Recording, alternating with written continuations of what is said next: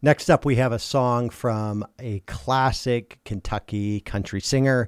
This is an artist that, if you are a fan of traditional and country music, you likely know, especially if you're a fan of old hillbilly or Kentucky based artists. Lattie Moore is an artist that is actually newer to me. I didn't grow up with Lattie Moore, but he really, I think, embodies that country music that we heard most associated with the greatest generation. He's an artist that, having grown up in Kentucky, he moved to Indianapolis and spent a lot of time uh, in the Navy, as so many uh, of so many members of that generation did.